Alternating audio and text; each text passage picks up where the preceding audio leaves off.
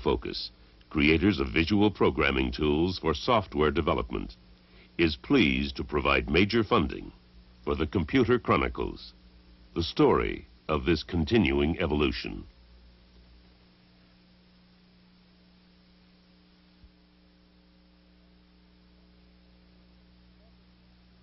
Welcome to the Computer Chronicles. I'm Stewart Cheifet, and this is Gary Kildall. Our subject today is the fifth generation, the computers of the future. These are sometimes known as expert systems or computers dealing with artificial intelligence. They're sometimes called KIPS, K-I-P-S, Knowledge Information Processing Systems, or sometimes for short just knowledge-based systems. And our guest today will be Edward Feigenbaum. He's one of the founding fathers of the field of artificial intelligence, and today one of the world's leading experts in that field. Gary Feigenbaum uh, calls it the fifth generation. Is this just one more technological advance, or does the fifth generation really represent a kind of quantum leap into a different kind of computing? Well, it certainly does represent a quantum leap. The, the major evolutionary changes in hardware over the last 40 years in computers has they've been referred to as generations. Uh, but the fifth generation is really a Japanese slogan that underlies their effort at a 10-year national program to produce what you call the, what's been called the Knowledge Information Processing Systems, or KIPS. Uh, at the heart of these KIPS systems are uh, knowledge-based systems, knowledge-based software, and that's a technology that's really grown up in our own country's field of artificial intelligence. Today we're going to be looking at the uh, knowledge-based systems or expert systems, uh, and also take a look at what threat the fifth generation poses to the U.S. Uh, computer industry. We have a short segment here that shows the use of computers in today's society, this is a, a, an example of uh, actually robotics. And we'll see how more advanced applications as our session goes further today. This computer tape librarian is a robot. It responds to commands from departments all over Stanford University, loading and unloading tape reels, storing them in precise slots on a shelf. It performs what would be a dreary and repetitive task for a human being. It is computer controlled and it follows instructions, but it does not make decisions. The robot can't advise the operator, for example, on the best way to store his tapes, or what to do if one is misplaced or damaged. It performs a simple task the same way every time. But suppose the machine could give advice, that instead of just processing data or answering a command, it had enough knowledge stored to manipulate facts and make a decision. This new kind of computer, one that can intelligently use the information stored inside it, is now being developed. Often referred to as the fifth generation, it is the next step in making the machine approach and perhaps even duplicate the way a human being thinks. A hint of what we may soon have exists today in what is called an expert system. It requires two kinds of knowledge. First, documented facts, and second, heuristic knowledge, or the same kind of ability that a human expert needs to make a good judgment based on experience and practice. Building this almost intangible talent into a computer's memory is called knowledge engineering.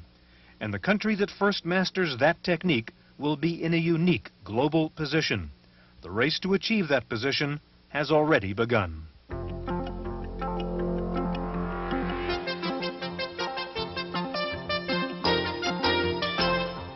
Our guest today is Edward Feigenbaum, professor of computer science at Stanford University and author of the book, The Fifth Generation. Also joining us is Herb Lechner from SRI International. Herb appears frequently on this program to lend his expertise to the subject. Gary? Well, I think it's a real honor to have Ed here today to talk about expert systems. If there's ever an expert in expert systems, he's got to be sitting here today.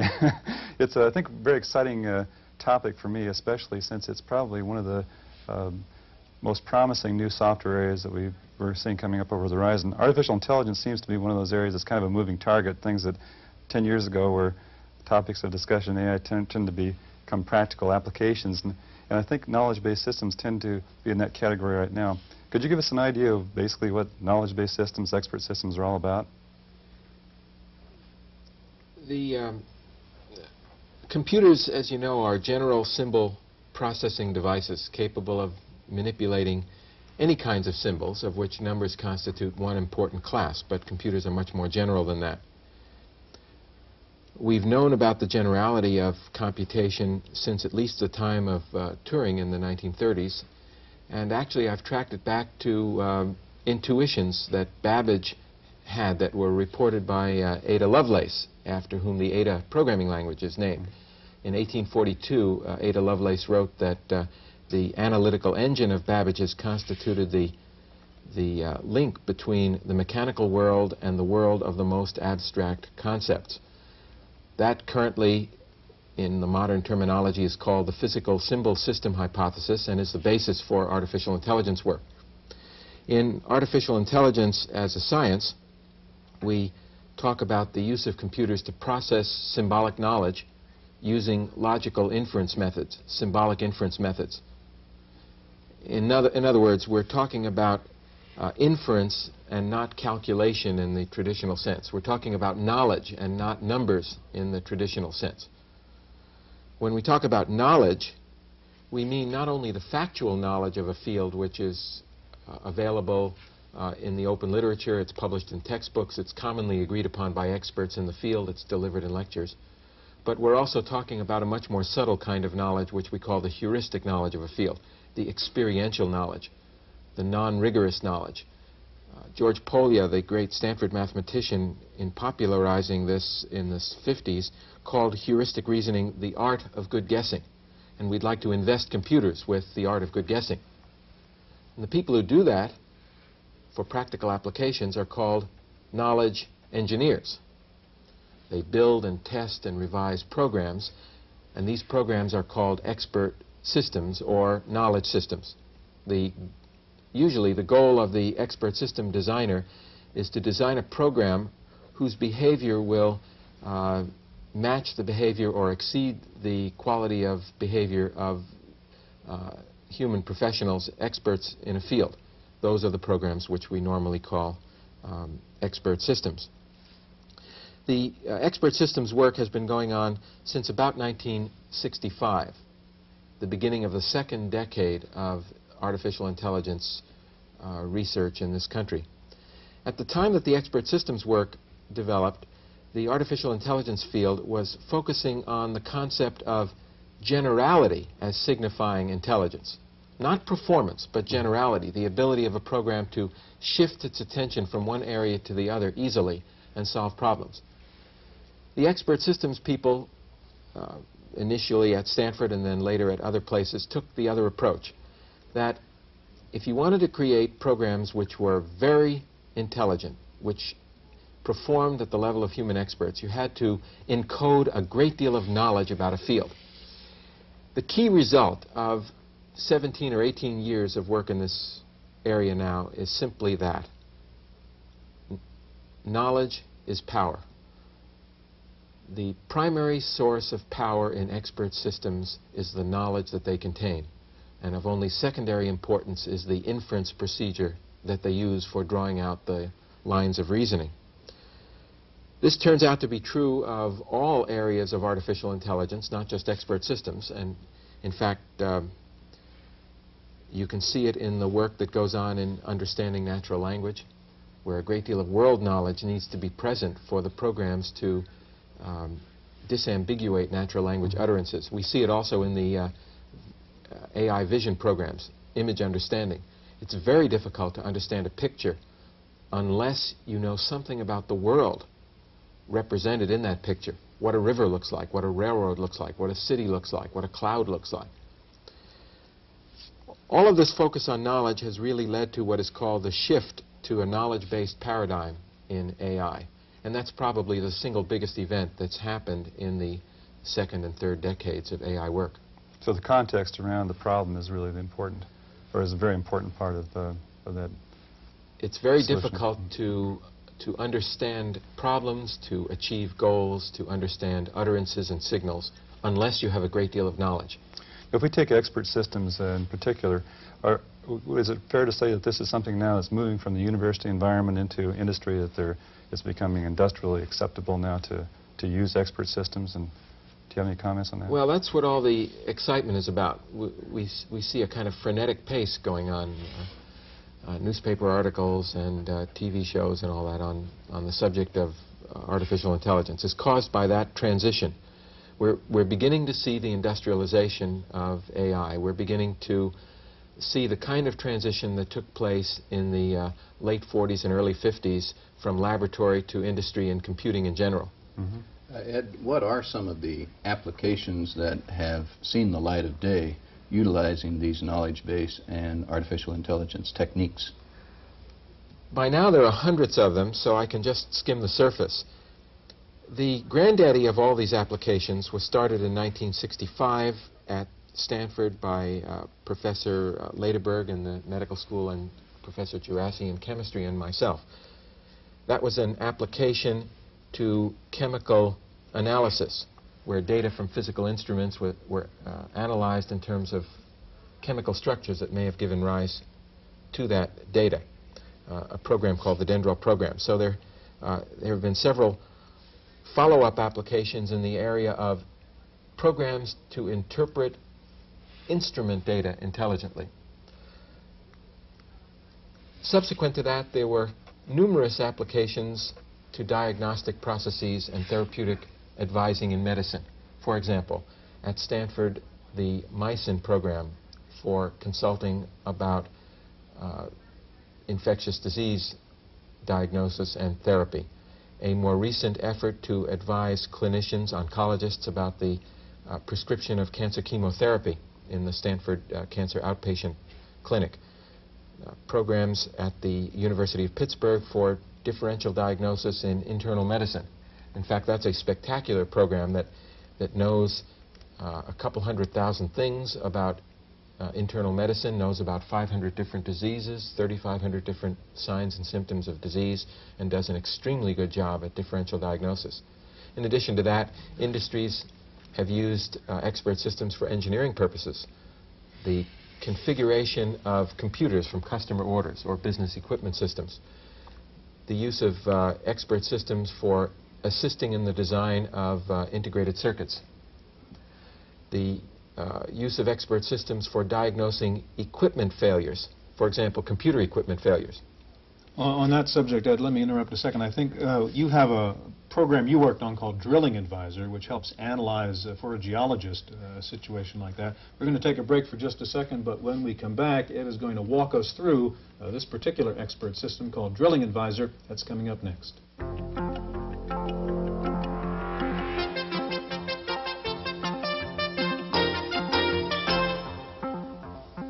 We want to try to demonstrate how one of these expert systems would work, and I know one of your products is something I think you call Drilling Advisor. Maybe you could give us a brief introduction to this program. Uh, Stewart, expert systems are characterized by having extremely high value added. In the case of the Drilling Advisor, the value added is in terms of capturing, replicating, and distributing of expertise. The Elf Aquitaine Oil Company, the French national oil company, has a problem with regard to drilling of oil wells. Drilling problems can be very expensive. Elf Aquitaine has too few experts in the world in order to capture and diagnose all the problems encountered by the drilling teams. These drilling problems can occur on the other side of the world, from France, for example. And they're after an expert system that can capture the expertise and sit it down there at the uh, drill rig. The uh, uh, Elf Aquitaine uh, Drilling Advisor was done in a collaboration with a Silicon Valley venture startup firm named Teknowledge that uh, does knowledge engineering custom systems of the type that you'll see. Okay, maybe we can roll. We have a brief demonstration now for about a minute and a half of actually how this program works. We can take a look at that right now. One knowledge system currently under development at Teknowledge provides advice on problems encountered while drilling oil wells. The field version of this system will aid oil well drilling crews to avoid or correct accidents that occur during the drilling process. Since an offshore oil rig may cost more than $100,000 per day to operate, time and equipment lost due to accidents can account for as much as 2% of the total cost of drilling a well.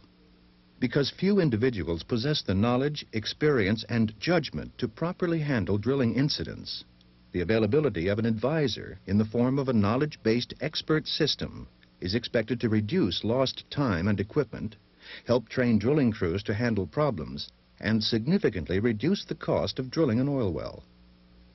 The Teknowledge Drilling Advisor prototype is an expert in the diagnosis of sticking problems.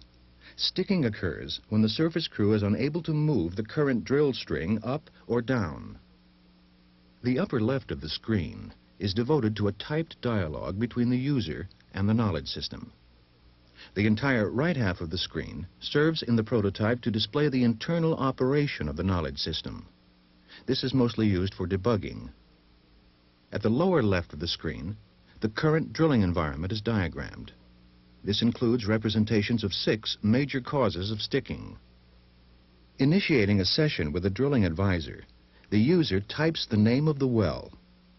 The system then retrieves from its disk storage any information that had previously been entered about this well, including any problems encountered. After determining that this is a vertical well, the drilling advisor requests information about relevant strata and formations in the well.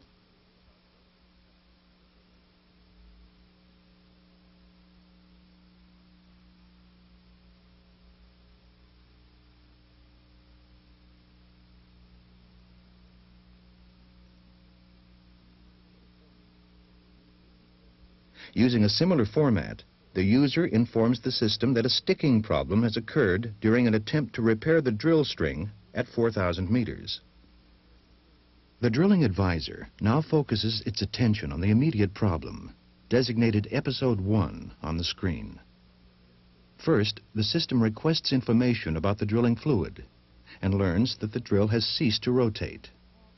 Okay, Ed, from that portion we saw now, how is that knowledge represented in the program, and how does the program use that knowledge? The drilling advisor is what's called a rule-based system, and the knowledge is represented in the form of rules which contain two sides, an if side and a then side. The if side contains a number of conditions which I like to think of as the relevancy conditions of this piece of knowledge. If those conditions are satisfied, then that rule will be evoked from the knowledge base and built into the line of reasoning. The then side contains the conclusion that can be drawn on the basis of the evidence that's in the if side. Now the way it's used is in a scheme called goal-directed backward chaining, in which the program works backwards through the rules from a goal to be achieved to some known facts, such as were being accumulated from the user at the console. Okay, we have a little bit more of the dialogue. Let's take a look at it and see how it works. Returning to the dialogue, the drilling advisor is asking the user for the free point, the point below which the drill string is not stuck. In this case, the information is unknown. The user indicates that the sandstone strata is permeable and that the specific gravity of the drilling fluid is 1.24. But when the system requests the fluid-specific gravity of the sandstone strata, the user becomes confused. While the previous questions indicated a sensible line of reasoning, the user does not understand the relevance of this question to the overall problem. Rather than answering the question, the user types why. The drilling advisor then presents an explanation of the specific reason that the question is being asked to help determine the sticking force. This is followed by a more detailed description of the current state of the system's reasoning, including the various factors that must be used to calculate the total sticking force. Okay, Ed, this part where the user can ask the computer why, that's, that's, how does that work? That seems pretty significant part of an expert system. We regard these expert systems as uh, assistants to human professionals, and we believe that they will not be used unless they can explain to the human user how they are uh, reasoning. So we have these explanation programs uh, as pieces of knowledge engineering in the system that allow the system to be a transparent box. We shun black boxes. We like the user to be able to peer right through the box and understand how the system is working. Now, in this particular case, the program looks back over the, the chain of rules that have been accumulating due to the backward chaining procedure, and then uh, spins out the rules that have led the program down to a certain point in the consultation. You know, as uh, we still have some time here, I think it's worthwhile discussing for a few minutes this threat that you see in the fifth generation uh, Japanese computer systems. Can you give us some idea of what's going on there? The, um, the Japanese government working through the uh, Japanese Technology Planning Agency, MITI, the Ministry of International Trade and Industry, has established a major national project which they're uh, funding at the level of uh, $450 million worth of government funding and an equivalent amount of industry funding over a 10-year period aimed at producing hardware and software and applications in what they call the knowledge industry. Applications similar to the one that we've been seeing here, packaged expertise, knowledge-based systems of all kinds. The uh, Japanese uh, overall strategy is a very interesting one. They lack market share in the world computer market. They'd like to have more. It's very difficult to gain market share from the world's leader, IBM. What you have to do is to gain a position in an area in which IBM has not been active, and that's artificial intelligence. So the Japanese want to get there first and fast so that they can gain a good chunk of the market before IBM wakes up. Are we ahead of uh, the Japanese right now in expert systems? Real quickly, Ed, we have just a few seconds. Well, I think we are. We've been ahead for some time. I think with a dedicated effort on the part of the Japanese, uh, we'd better move pretty fast if we want to stay ahead. And we are out of time, I'm sorry to say. Thank you very much for being with us, Ed Feigenbaum and Herb Lechner, and I hope you'll join us again for another edition of the Computer Chronicles.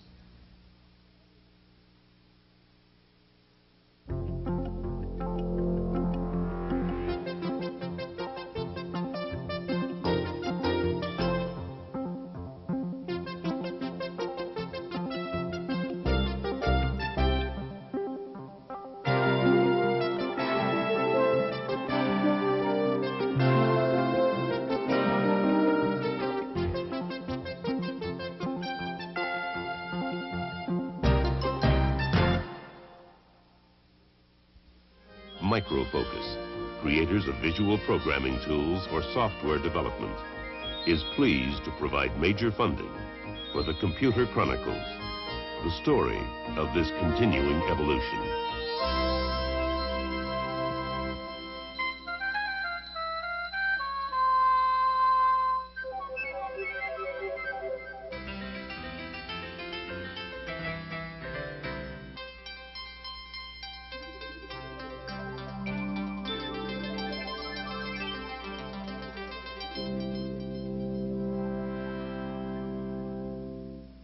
Random access is made possible by a grant from Byte, the Small Systems Journal, publishers of a monthly magazine on microcomputer technology and innovative projects in the world of computing. In today's random access file, there appears to be a major effort underway by American computer chip manufacturers to regain their lead over the Japanese. The federal government is working with a new trade organization called the Semiconductor Research Corporation, or SRC. Reportedly, more than 20 major electronics corporations are involved in SRC with the goal of producing the world's first 4 megabyte chip by the year 1988. U.S. firms used to control the 16K chip market with about two-thirds of world sales, but Japanese manufacturers have dominated in the 64K chip market with 70 percent. Chip experts are saying the 4 megabyte chip will require electronic connections of 1 micron or less. If you don't know, a micron is about 1 11 hundredth the width of a human hair. The Semiconductor Industry Association says boom times are back for chip makers. Estimates are that U.S. companies should sell nearly $11 billion worth of semiconductors this year, an increase of some 16 percent over last year. Meanwhile, National Semiconductor in Santa Clara reports an excellent first quarter with net income of 41 cents a share. That's up from less than 1 cent a share a year ago. And Intel and Advanced Micro Devices showed very strong fourth quarters. Just a few weeks ago, Fortune Computers was bragging that it wouldn't follow in the footsteps of Osborne. But this week, Fortune has been reeling a bit. Its founder and CEO, Gary Friedman, resigned at the request of the board of directors Fortune suffered a $3 million loss during the last quarter. Its stock, which had sold at $22 a share earlier this year, is now down to about $8.50. What's new? Well, you've probably seen those new TV ads for MCI Electronic Mail. MCI, which has been challenging Ma Bell for the long-distance phone business, is now challenging the post office with its new MCI mail service for personal computer owners. MCI says its system will interface with the post office and courier services so that you can even send electronic mail to people who don't have personal computers. Coleco finally showed off a production version of its Adam computer to the Boston Computer Society. Reports are that the much-touted word processor is not too sophisticated. Coleco hinted at a utility pack due to come out next year, which will improve its word processing. Latest word is that shipment of Adams are finally due to be made at the end of this month. If you bought one of those portable computers that you can take on an airplane, you might want to check with the airlines. Many computer users are being told no when they drag out the old keyboard and put it on their laps. Some airlines are worried about radio interference with the plane's navigation system. According to the LA Times, TWA and Republic say okay to using the portables, but United, PSA, Eastern, Continental, and Western have banned the use of portable computers while flying. Nolan Bushnell is back. If you've forgotten, he's the guy who invented video games and founded Atari, then sold it to Fortune, for a fortune rather, to Warner Communications. Well, Bushnell's seven-year non-compete agreement expired this month, and word is that he's soon coming out with twin Laserdisc video games. He's also into robots, and rumors are he's working on robots to serve pizza at his Pizza Time Theater restaurants. If you missed it, by the way, a major court decision on copywriting software came out of the U.S. Court of Appeals in Philadelphia a few weeks ago. Apple had sued Franklin Computers for copying its operating system program. The court ruled that the program, even as etched on a silicon chip, was copyrightable and so could not be copied without compensation to its creator. What's the best-selling business program these days? Lotus 123 has jumped to the top of the software charts. In the first six months of this year, Lotus sold more than $12 million worth of 123, and success breeds competition. About 30 software companies have announced plans for what they say will be improved versions of 123. Finally, with computers and software multiplying like rabbits, the inevitable has happened. Some ad agencies are thinking about placing advertisements on software disks or on computer networks. The Dow Jones Information Service says it will start doing something like this. The best guess is that early ads will be text only and will promote software, computer magazines, and financial services. That's it for this week's Random Access, a capsule look at what's happening in the world of computing. Be sure to watch for Random Access following each edition of the Computer Chronicles. Random Access is made possible by a grant from Byte, the Small Systems Journal publishers of a monthly magazine on microcomputer technology and innovative projects in the world of computing.